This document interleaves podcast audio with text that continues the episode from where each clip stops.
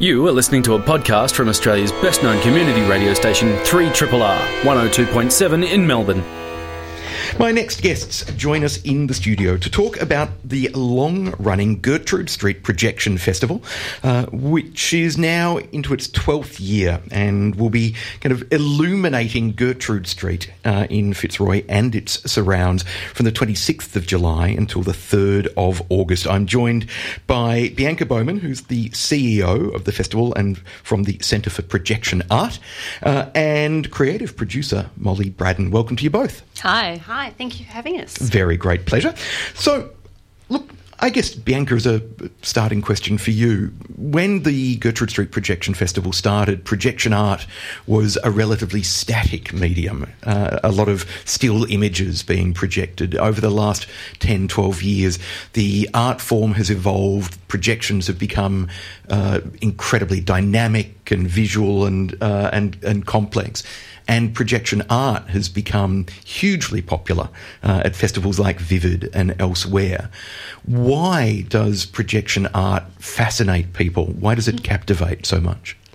I think because it allows people to see spaces that are familiar to them in a completely new and dynamic and different way. Um, it also, especially at night, you know, where people might not traverse down some of the laneways and that kind of stuff at night, it makes it creates this sense of, um, I, for want of a better word, of kind of like a, a safe space, and that you can, you know, we're, we're lighting up alleyways and shop windows and buildings that would otherwise be dark at those times of night, and creating that kind of fascination.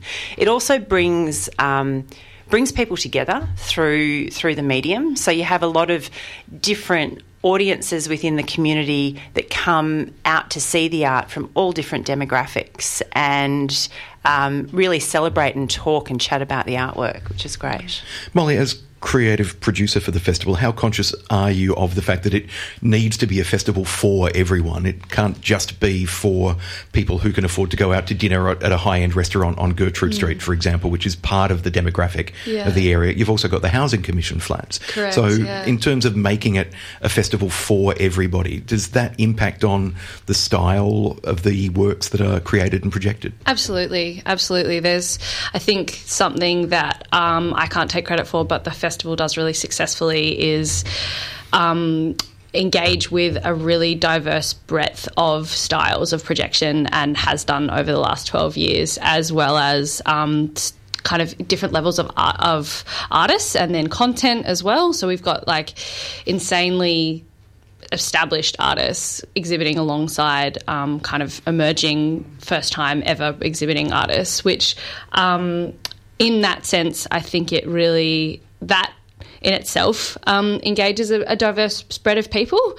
But, um, yeah, definitely when you're kind of curating a festival, you've got to be conscious of the fact that it's going to be viewed by everybody, and you have to kind of have a different different kind of content that will be um, engaged by everybody. But in saying that, um, again, what this festival does really successfully is creating artistic experiences and moments in a public kind of context that isn't just spectacle and kind of, you know, what is that? Why is that? Oh, I wonder why. Ah, and kind of just making people think about things differently. But you have to think about kids and old people and, yeah, that kind of stuff. Yeah. And, yeah, you, you don't want to dumb down the artwork so it's accessible for everybody, but at the same time you want work that is accessible because it's in a public space. Yes. Yeah, yeah. That's the sweet spot. You've got to get that. That public kind of consideration, really, yeah, challenge them enough, but not shock them,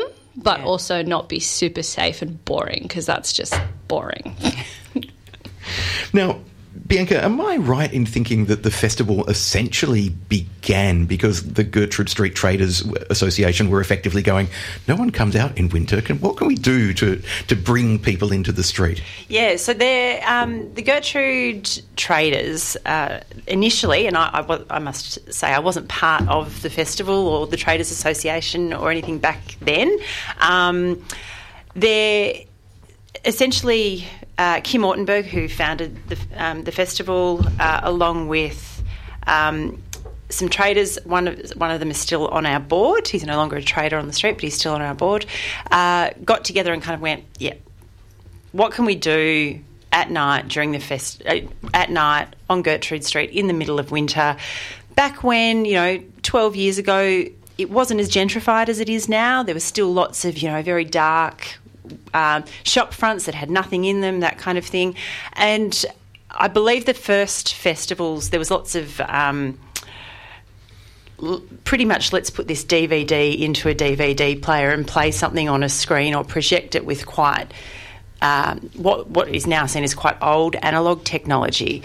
Um, and then as the festival has evolved over the years and more traders have come on board, community support's come on board, and then we've got, you know, a few corporate partnerships as, as well to actually deliver bigger and better festivals. Um, we've been able to, yeah, really experiment with the art form, push the boundaries of the art form, and kind of provide that platform for some some artists who really want to experiment in a public space but can't don't have those avenues to do that, to actually be able to do it. It's kind of fascinating to think in some ways that the Gertrude Street Projection Festival, um, uh, it predates Vivid in Sydney, it predates yeah. White Night in Melbourne, at which projections have become such a, a key point. It predates Dark Mofo, which uh, has become the big winter tourist draw card for, for Hobart. It's really like Gertrude Street kind of uh, set the trend to a degree to say, if you put something on in winter that is stimulating and attractive and intriguing and which transforms something familiar into something new and exciting, mm. people will come, regardless of whether it's pissing down with rain and five degrees. They will still come out and look yes. at it. So a bit of a trendsetter in that regard. Oh, we like to think we are, we yes. totally are. In terms of the, the range of work and the range of artists who are participating this year, Molly, tell us about mm. some of the key works. Um, I'm so excited about this year, and I guess I've got a bit of bias, um, just, but a, just a bit. Yeah.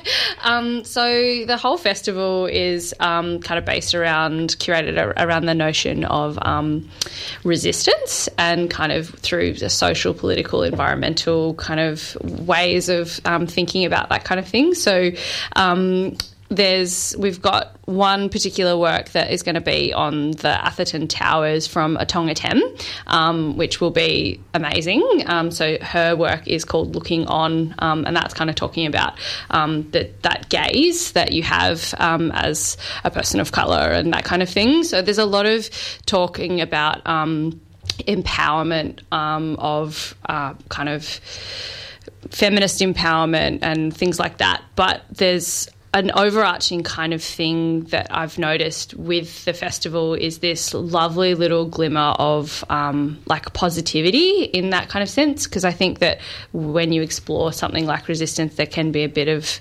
um, anger that can that can happen when, when you're thinking about that in an artistic kind of way, but it's completely unintentional that it's just become, um, yeah, it's really positive and lovely, and there's lots of um, like feelings of solidarity, yeah. So I think um, Atong's work, and then there's another one. Um, oh, there's just so many. I can't have favourites. Yeah, that's, that's right. Okay, I'll, yeah. I'll, how about I throw some names at you? Yeah. Yeah. So James Henry, for example, the fact oh, that yes. he is kind of speaking to the history of Fitzroy Fitzroy and mm. the personalities of old Fitzroy mm. uh, by working with kind of the Parkies, for example, uh, uh, to to celebrate and honour mm. their part of Fitzroy. Mm. Yeah, so, yeah, James's work's going to be fantastic. So he... Um, this this is a kind of an extension of a photography project that he's um, doing with part of the City of Yarra's Smith Street Dreaming um, event that's happening, I think it's on Saturday. Yeah, Saturday.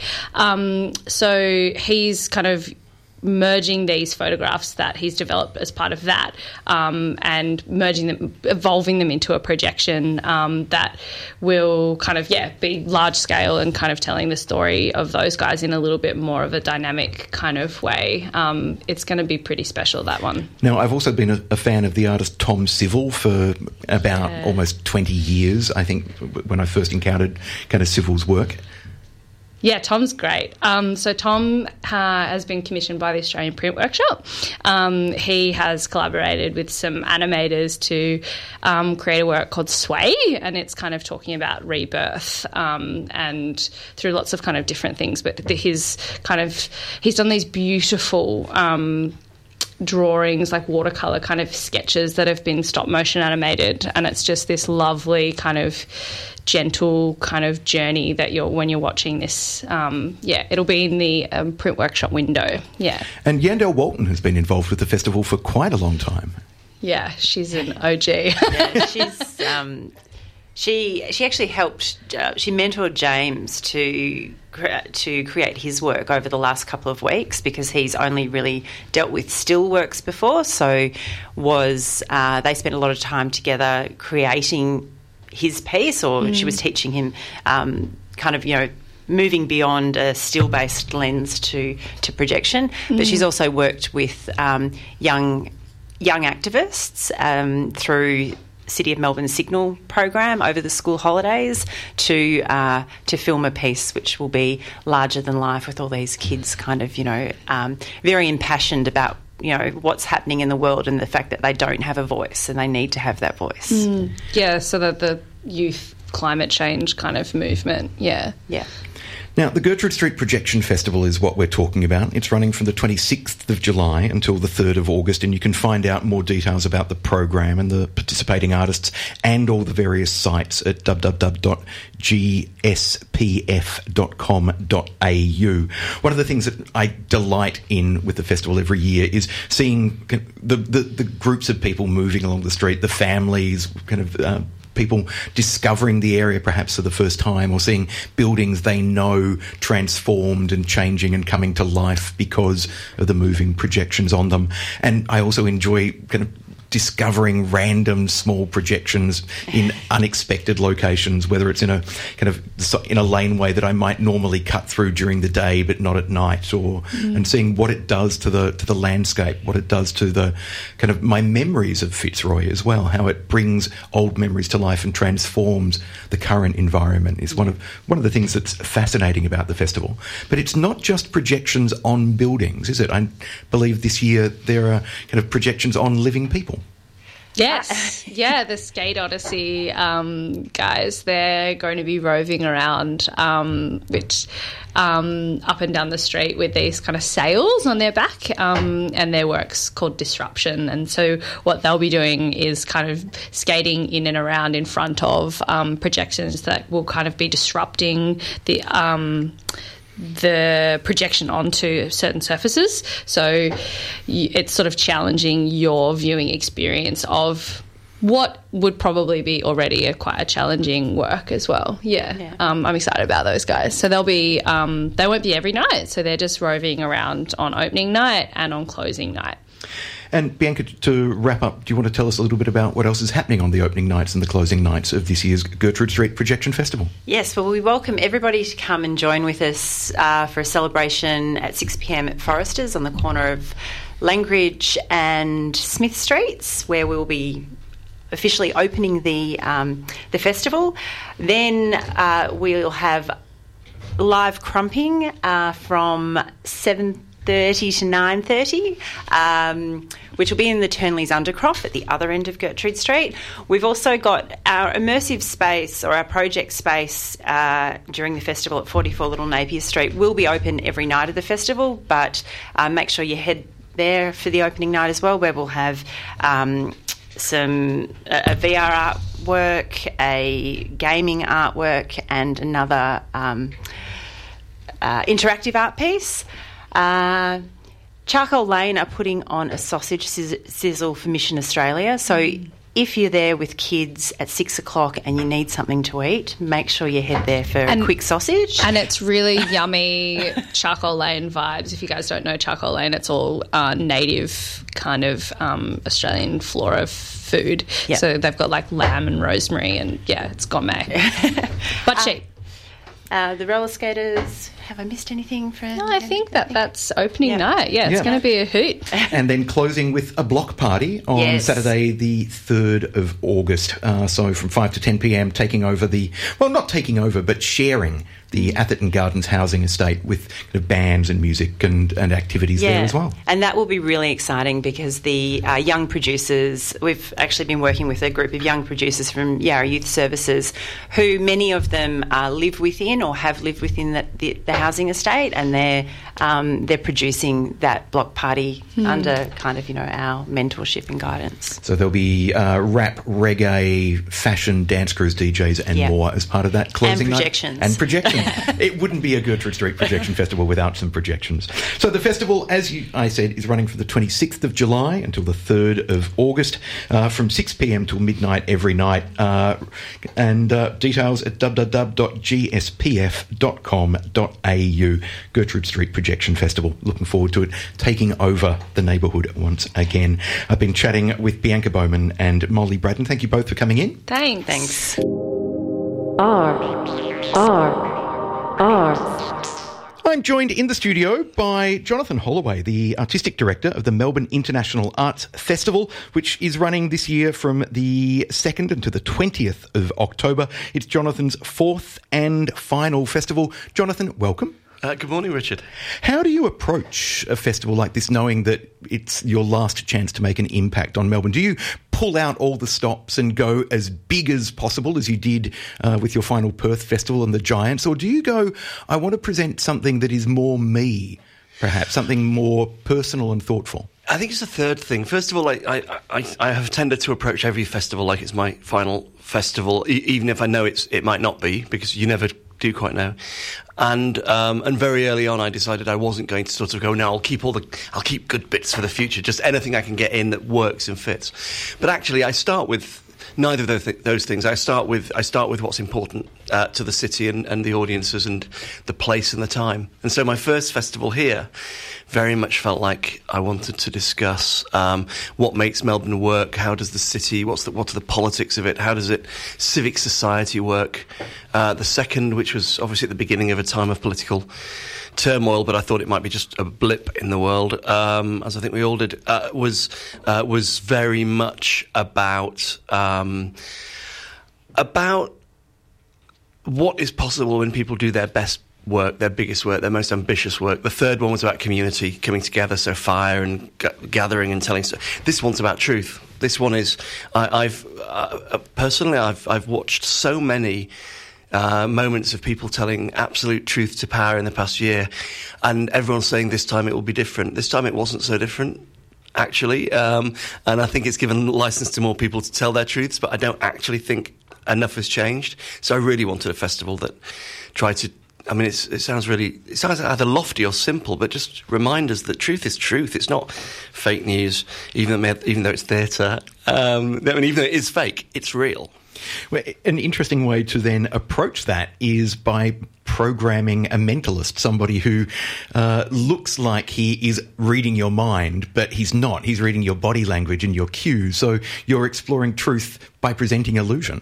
You, you are, but but also uh, because when someone asks you a really direct question and you know that they are they are watching you, uh, your truthfulness is, is quite intense. And, and actually, I, I mean, I, yes, the the flip side of truth, is, of course, is is fiction. Um, uh, my, my sense is that is that, is that tr- truth is stronger than fiction, but it's interesting that um, uh, I mean uh, the central truth of all of it, it, it none of it works if people aren't honest, uh, art or life really, um, and, and not all the time. I mean, well, obviously, but it's um, yeah, that's the that's the sort of, that might be one of the glorious exceptions in the programme that proves the the rule of the rest. It feels quite an intimate programme. I hope that, I mean, the moments of intimacy in terms of, um, I think there's a lot of direct address. I mean, I look at something like Anthem, uh, which is obviously the the, uh, the second work by those five extraordinary artists, uh, Melissa Reeves, Patricia Cornelius, Andrew Boel, um, Irene Vela, and uh, Christos Chalkis. And uh, actually, this, uh, all five of them have, have an intimacy in their work, even though it's very inclusive. Um, so I, I think there's a lot of personal stories in there. There's a lot of um, discussion of who, who the individuals are who are in front of us, and I like that. I'm really intrigued to see Anthem, because the, the work that those artists made, what, twenty, twenty years twenty ago? Years exactly, ago. twenty years ago. Yeah. yeah, Who's Afraid of the Working Class was this kind of pivotal, radical, incisive piece of theatre that cut to the heart of what Melbourne was at the time. Are you expecting this new work, Anthem, to do the same? Have you been along to a showing of it, for example? I've, you- I've, I've seen bits, and I've also read bits, and yes. I mean, it's interesting because all five of them have, have kind of... I mean, I don't know, I wasn't here twenty years ago, but I'm guessing that they were not the household names then that they are now. I'm guessing that they they were they were on their way up and fabulous. But at the moment, I mean, all five of them are at the absolute top of their game. And so you... But the, but they've lost none of that um, insightfulness or, or hunger or desire for truth. So yes, absolutely. It's again, it's it's it's not a it's not a piece of work of sweeping statements. It's a piece of work of individual vignettes out of which we as an audience take the world, and, and that's that's their collective and individual genius is is the ability to make us um, just hear a story in front of us and go, wow, yeah, that's it, that's absolutely it. Now, in terms of the range of works that the festival is presenting, let's talk about the dance program for a moment, which is feels like a really central part of the program this year. And Melbourne is very much uh, the contemporary dance capital of the country, which is not to say there is not fantastic dance work being made in Launceston, in Townsville, in Sydney or elsewhere. But contemporary dance culture in Melbourne is very, very vital and alive. Uh, and as part of that, you've programmed encore seasons of mm. works that were perhaps only on for very short seasons to give more people a, a chance to see them.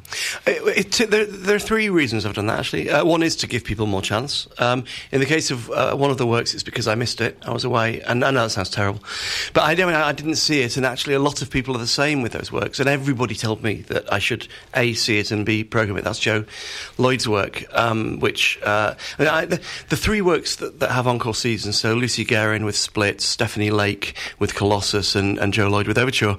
Um, uh, almost everybody I speak to uh, will take one of those three as being one of their favourite dance pieces of the time I've been in Melbourne. Uh, but the other reason is is part of the job of a festival director is to go out into the world and champion the place they've been or they are. So I go around and I tell people they've simply got to book this work because it is absolutely of, about, from Melbourne, and it's some of the best in the world. And I want to see that alongside Yang Li Ping. I want to see that alongside Hofes Schechter, because it. I want to see it alongside Chunky Move with a new work, because uh, it all completely adds up. Scale, uh, not scale-wise, but yes, scale-wise, and also um, quality-wise. But it makes it easier to then be able to do that if we can invite a load of festival directors from around the world to Melbourne, and so you can see all three of them in one week. Um, and it's what I mean. I mean, uh, the fact that these works happened across uh, a combination of Fringe and Dance Massive is because actually those um, those platforms for making new work and then getting it into the world are there in Melbourne. But I think this is a great moment to be able to c- celebrate that. And so of those works, I'm delighted that you've programmed Split, Colossus and Overture, because I saw Split and adored it, uh, which is um, a, a duo Uh, squeezed into increasingly tighter and tighter space. Uh, I missed Colossus at Fringe. Uh, I think I was at Brisbane Festival possibly when it was on, and I heard amazing things about Stephanie Lake putting fifty dancers yeah. on the stage of the Fairfax studio at Arts Centre Melbourne. I was like, that's not a big stage. How do you how do you put fifty? Mm. And then the video imagery and, and what I saw of it, and everybody raved, so thank you. I get to, to see the encore season. Uh, and uh, Joe Lloyd is a, a choreographer and dance artist whose work I adore, and I also missed Overture, so thank you. I, I feel like you're putting on some treats just for me, Jonathan. Excellent. I know you're not. No, no, no, I am. No, I am. That's entirely what, that, why I've done this, yeah. Richard.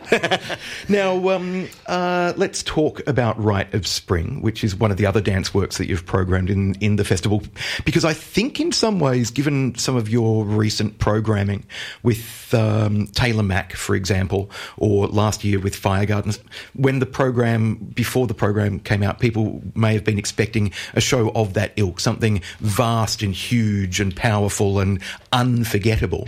Uh, is Rite of Spring that work? Um, Rite of Spring might be that work for some people. Um, I would say Anthem will be that work for other people. Um, the Spiegel tent will be that physical experience for some people, although we've all seen Spiegel tents before. It, it's interesting. I, I, I've always tried to avoid the bigger, better, louder um, uh, argument, partly because I think Acrobat summed it up Uh, better than anyone in the world, and I've uh, and even before I'd, I'd, I'd met them or come to Australia, the, the, the idea of a show called Smaller, Poorer, Cheaper uh, had, has been one of one of the things I've carried with me artistically forever, because I, I love that idea that we have to break the tyranny of um, well the, the, the seven words we all fear uh, the most as programmers, which is how are you going to top that? And um, so, no, I, I actually I, I didn't feel that this is the moment. And and uh, for another thing of that, but yes, uh, Yang Li Ping and Rite of Spring is huge and beautiful. Anyone who saw Under Siege two years ago will know that her work is exquisite, and uh, the design is by Tim Yip, who designed Crouching Tiger, Hidden Dragon, the movie, and it's it is epic. It's it's got the uh, the idea that she's got three parts to it: a first and final part, which take from Chinese and Tibetan traditional music, but that central part is uh, based almost entirely on the Stravinsky score, which is again one of the great dance um, pieces of music of all time. It's huge as a work, and it's beautiful. Uh, it's still intimate. It's it, you're right. It's intimate, and and the reason I think it's intimate is. is because hopefully most people who open the programme will have the same reaction that you have, which is, ah, I, th- I hope that bit was done for me. That's I'd rather that than uh, one hundred thousand people go, this is a generally nice festival. I'd rather individual people go, yes, about just a thing, preferably about ten things, um, obviously, because otherwise ticket sales would be disastrous. But uh, if, if if individuals go, yeah, that's that's the one I'm... I'm rabidly excited about that one, that piece. I think that's better than people saying, oh, it's generally quite nice, well done. Now, we mentioned uh, uh, earlier the, the fact that you've programmed um, a mentalist, so uh, a mind reader. Uh, and let's talk about uh, kind of his work in a little bit more detail. So Scott Sylvan is the artist. He's doing two works in the festival. One is a more traditional kind of... Uh, st- magic show, if you like, yes. uh, at the Spiegel tent on the forecourt of Arts Centre Melbourne. Yeah, but the other is a dinner party. Yes, this is this is my uh, my uh, the fact that I, I'm unlikely. Unlikely to ever do anything that doesn't have an intimate moment in it in terms of uh, of also almost one-on-one work. This is twenty-four audience members per show, it, uh, sitting around a large table. Uh, there's a three-course beautiful three-course dinner served with matching wines and matching whiskey. So it's it's it's the highest end of of uh, dining and dinner party, and in it, and in it with, with candles and, and atmospheric lighting. And, and at one end of the table, uh, between courses, and sometimes during, is Scott Sylvan, who is telling you his story of, of being a child in Scotland in the mountains, whilst the food and the smells and everything just permeates the room. And then he goes on to a series of mind reading um, tricks, and he just begins to ask people questions. And what happens is the audience, it's not audience participation that in a horrifying way, it's, it's just questions, it's just dinner party conversation, except that he just begins to make predictions and begins to get things out of people and begins to reveal the word that you're thinking. Uh, uh, it's a series of, of moments that are utterly astonishing. And, and the audience, it's that wonderful thing where the audience by the end is a community. I mean, we we all just basically went to the bar together. The twenty-three people and myself just went to the bar going, how on earth did he do that? So I, I was uh, I was then uh, tasked with going away and uh, trying to book the show so I could see the rider, see if there was a microphone or a hidden camera or something, because I genuinely couldn't believe there wasn't a trick, and there wasn't a trick. It's just that beautiful. It's so good. If you've just tuned in, my guest is Jonathan Holloway, the Artistic Director of Melbourne International Arts Festival. The programme was launched earlier this week. It's Jonathan's fourth and final festival.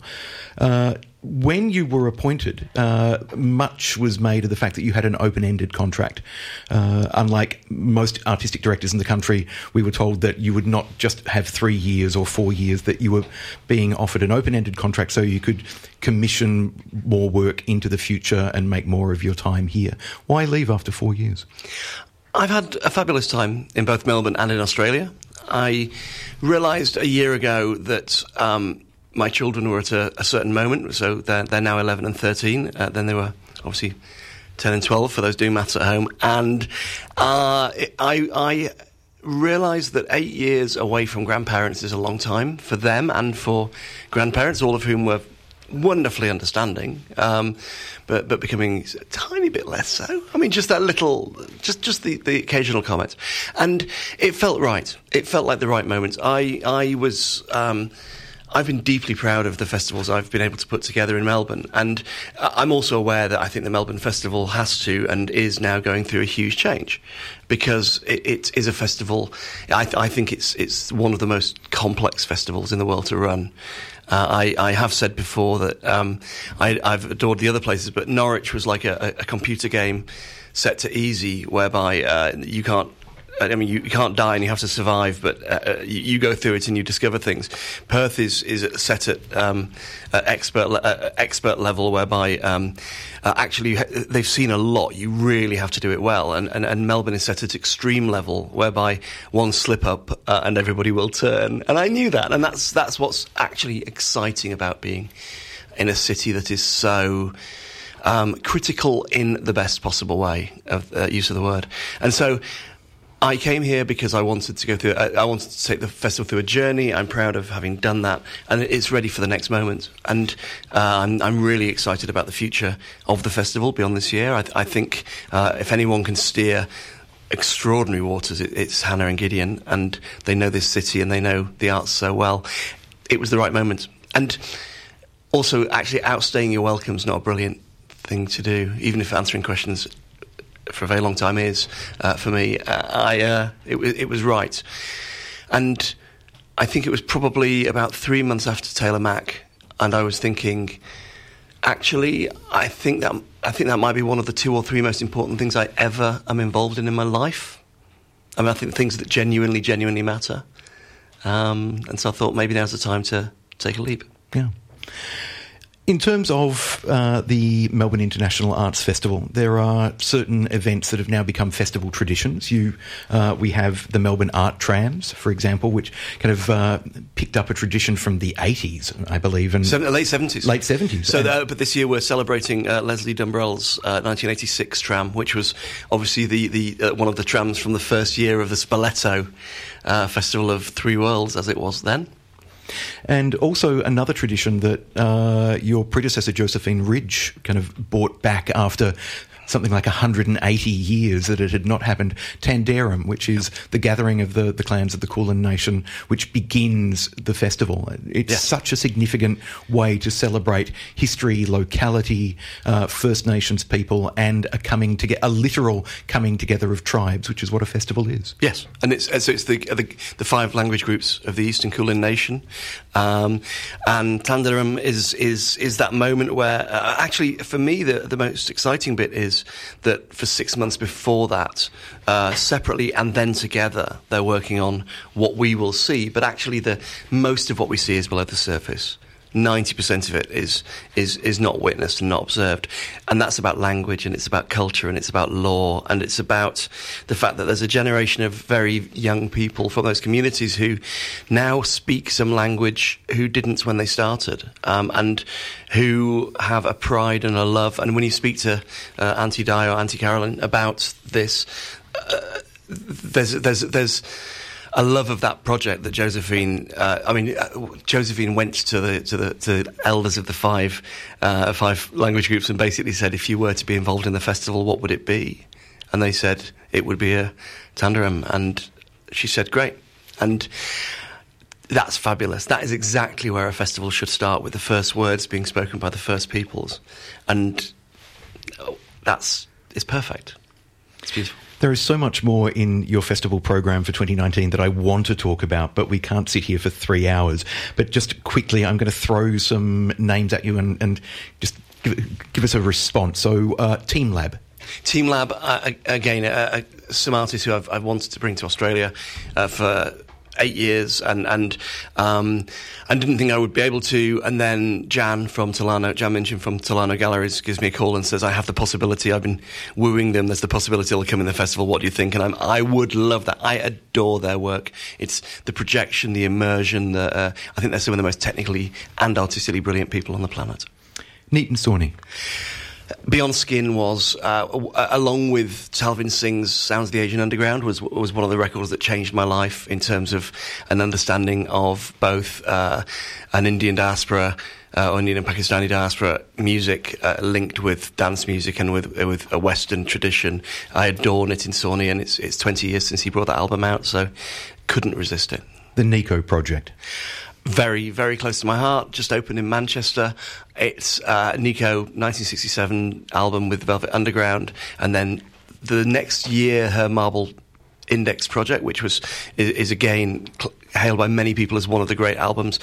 This, uh, and I adore Maxine Peake, who I, I worked with on the very final thing I ever directed on stage at the National Theatre. She is a genius. Uh, it's complex, difficult, chewy, non-narrative based theatre that I probably wouldn't take to any other city in Australia, but Melbourne will absolutely adore it. And it's and it's a co-commission with Manchester International Festival, so it's the second time it's being seen in the world. Over your previous th- three festivals, I've had transcendent moments which I will never forget. The Echo of the Shadow, Taylor Mac, Fire Gardens, so much more. Jonathan, it's been an absolute pleasure having you on this show regularly, and I've very much enjoyed your, your festival programming. I'm looking forward to kind of throwing myself headfirst into your final festival for twenty nineteen. Thanks, Richard. Uh, the Melbourne International Arts Festival runs from the second to the twentieth of October. Full program details at w w w dot festival dot melbourne. Uh, I recommend booking because uh, some of these shows will definitely sell out. Triple R. Now, written circa fifteen ninety-eight, fifteen ninety-nine, mid-career, Shakespeare's Much Ado About Nothing has been described as the, the kind of original from love to hate romantic comedy. Uh, that's uh, the words of its director, James Evans, the associate director at Bell Shakespeare, who joins us on the line now. James, a very good morning to you. Good morning, Richard. Thank you. So, for people who haven't seen uh, Much Ado yes. About Noting, uh, as it yes. may have been described, uh, pronounced at the time, Much Ado About sure. Nothing, as we call it today, kind of mm. apart from being the, the this kind of early version of a romantic comedy, what what's yeah. the play exploring? Yeah, well, it's also exploring the bad behaviour of packs of boys. And um, that's what we are really finding, that it, it's it's speaking to us today about Don Pedro and Claudio and Benedick and the way that they speak about girls and women and the way that they behave and and the way that they seem to be able to get away with things with very little consequence. So really, it it looks like it's exploring the relationship between men and women. Um, Shakespeare takes a very old uh, story about, you know, a young man Um, shaming a woman and um, and and rejecting her on false grounds, and he kind of overlays this romantic comedy over the top of it. So it's a very, in, in some ways, a very uncomfortable play. It's a comedy and a tragedy all at the same time, but hopefully satisfying in the end. That notion of, of shaming, public shaming mm. uh, in particular, is something of a of a thread running through the play. Yeah, that's right. Yeah, there's there, there, there's a lot of. Um, Uh, there's a lot of, first of all, people overhearing other people, people in disguise and not being who they are. But really that central moment in the play when Claudio uh, decides basically to take the word of someone he knows is, quote-unquote, a villain, instead of actually sitting down and talking to his fiancée and trying to figure out what's going on. Um, I think that's the, the, the central moment of the play, and, and it's so public. It's absolutely awful. Now, the in terms of taking a play uh, that, as I said, was was written uh, in around fifteen ninety-nine and yep. making it uh, resonate with a contemporary world, uh, to yep. what extent do you do you ever feel as if you're um, highlighting aspects of the play that Shakespeare himself may not have attended in order to make uh, a play relevant to this notion of, of boys behaving badly in a contemporary sense, for example? Or do you think yeah. that that is intrinsically a part of the play that, as Shakespeare intended? Look, I, it's really hard to say what he intended, but it seems to me that all those versions of the play are actually in there. So there is a version of the play that you could do where Claudio is completely redeemed and everyone lives happily ever after, but there's also a version of the play in there, and not changing any of the words or any of the text, where in fact it's a much more uncomfortable and ambiguous ending. For example, um, at the end of the play, Um, you don't actually see the wedding. They don't actually get married. They just talk about getting married. And so, you know, there's something in something to explore in that, in the fact that it's not quite a done deal yet, and there's still a little bit more um, uh, discussion that needs to happen before Claudio can actually be redeemed and, and get married. It's also a play that perhaps is conscious of its own theatricality as well. Is that fair yeah. to say? Yeah, very much so. And there's there's lots of acting going on within the play. There's lots of, uh, yeah, people performing various roles, people pretending to be other people. Um, so yeah, I guess it, you could say it's meta, but Shakespeare loved being meta, didn't he? He loved being meta-theatrical, and he loved referencing the theatre and acting and playing and pretending, um, and that's part of the fun of it, I think. He also uh, loved uh, a bit of a bawdy pun, and I'm yes. led to believe that the title of the play itself is uh, the uh, Much Ado About Nothing. Uh, the yes. nothing is in itself a double entendre that perhaps no longer really kind of lands the way it would have landed yeah. in his day. Yeah, that's right. Look, I think it, it was uh, it was probably kind of Elizabethan street slang and, and a misogynistic term for, um, you know, nothing, as in, you know, the man has a thing and the woman has nothing uh, it, between their legs. And, uh, you know, that, that would have been something that people probably snickered about back then, but uh, that doesn't really resonate for us today. I don't think uh, anyone would really um, see it that way. Some of Shakespeare's jokes do rely on... Uh people being aware of the double meaning of a word, for example. And as yeah. our pronunciations of, of words have changed since Shakespeare's yeah. day, what would have kind of provoked uproarious laughter is it, they yeah. no longer land as jokes. How do you take that into account as a director? Are you asking, yeah. uh, is that something you just have to kind of accept and move on and find something else yeah. to explore? Yeah, that's really tricky, especially with Shakespeare's comedies, where some of them, some of the bits are just not funny anymore. I mean, I got to be frank, you know, some some of the some of the language which might have um, been hilarious uh, to us can be completely obscure, and I think that's that's okay, and it's okay also to trim and to cut. So, so with this production, um, I would say about twenty percent of the text has been cut, uh, and uh, quite a bit of that is kind of obscure gags and jokes, and but hopefully what we've left in is a lean story, but also uh, a lot of the comedy um, uh, is still in there as well. But you're absolutely right. Some of the words, you know, like you mentioned, noting, you know, perhaps that would have been meant, you know, overhearing. Uh, also, it could have been knotting, which was, you know, getting together and, and um, you know, getting married or sleeping together. So, so definitely those kinds of puns are gone, um, but hopefully other comedy can arise from it as well.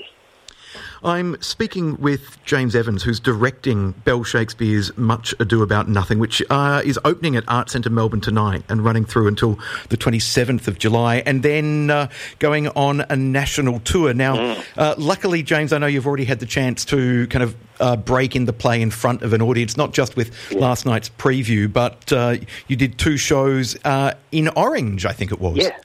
Yeah, that's right. The theatre out in Orange, they're very generous to us, and, and so we love opening our shows there and previewing them and uh, and testing them out. And then and then the team is going to go to another twenty-five venues around the country. It's a massive tour, and so hopefully they'll become like a nice little family and uh, and all uh, and have a happy tour. But um, uh, it, it's tricky, and people are away from their families and and uh, away from home for such a long time. But but hopefully they have a good experience.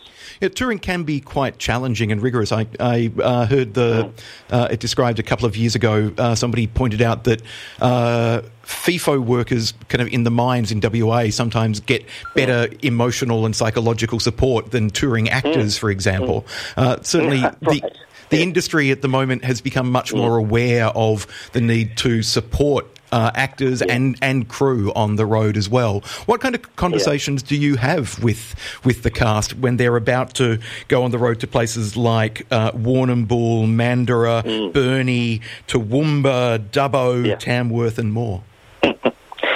Well, yeah, I think uh, it's tricky, but the good thing is now we have a um, tour psychologist who is on hand, and so she did a session with them about um, uh, good mental health on the road, um, how to um, make sure that you're still connected with your family and friends back home, um, how to how to reach out, how to ask for help, and also how to de-roll. And some of the some of the themes in our show are are, are quite um, tricky, hurtful, emotional, and uh, and just that idea of the actor needing to have uh, a toolbox and some strategies on how to get out of the role, shake it off at the end of the night, and, and be able to go home and and just relax. So we do have a, a psychologist now on hand, an employee assistance program, I guess you, um, they call it now, uh, where, um, uh, yeah, there is that support. And also, of course, Bell Shakespeare company management is, uh, you know, uh, they are absolutely terrific and, and always there to help and always at the end of the phone, ready to, for ready for a chat.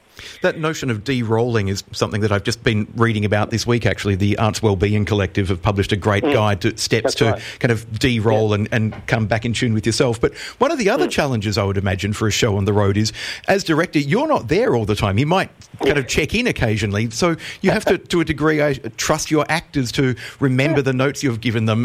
At what point does the show stop being your show and become something that, that morphs and grows into something that you had perhaps not intended? And, and do you have to then jump back in, I don't know, halfway through the tour and go, remember what I told you about not overplaying this?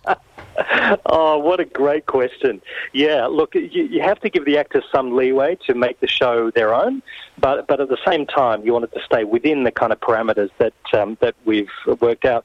So, and that's why the reason, that, that's the reason why the way I work is very collaborative, and so the actors, by the time they get out on the road, are actually really comfortable and confident in the show that they've made because they own it. I think it's much harder when there's quite a, you know, when there's an auteur director who's sitting there and telling you do this, do that, do exactly as I say. Um, that makes things a little bit harder on a tour. Um, but I think in this process, um, they've all been very much a, a part of making this show. So I think they all have ownership over it and, and want to keep it the way that we uh, that we that we built it. Bell Shakespeare's production of Much Ado About Nothing is opening at Arts Centre Melbourne tonight and running through until the twenty-seventh of July. And then, as you've heard, it's going on a massive tour, uh, uh, including to Araluen, Darwin, Lismore, Newcastle, Dubbo, Canberra, and ending the tour uh, in Sydney at the Sydney Opera House. Full details about the performances here in Melbourne and uh, perhaps at a theatre near you at bell shakespeare dot com dot a u. Uh, It's a, a razor-sharp battle of wits and a saucy comedy, but also an exploration of uh, identity in a for women in a male-dominated world. James Evans, thank you so much for joining us, and chookers for the season. Thank you so much for the chat, Richard. Appreciate it. Thank you. You've been listening to a podcast from Australia's best-known community radio station, three R R R, one oh two point seven in Melbourne. For more podcasts, information about upcoming events and our live stream, please visit our website at r r r dot org dot a u.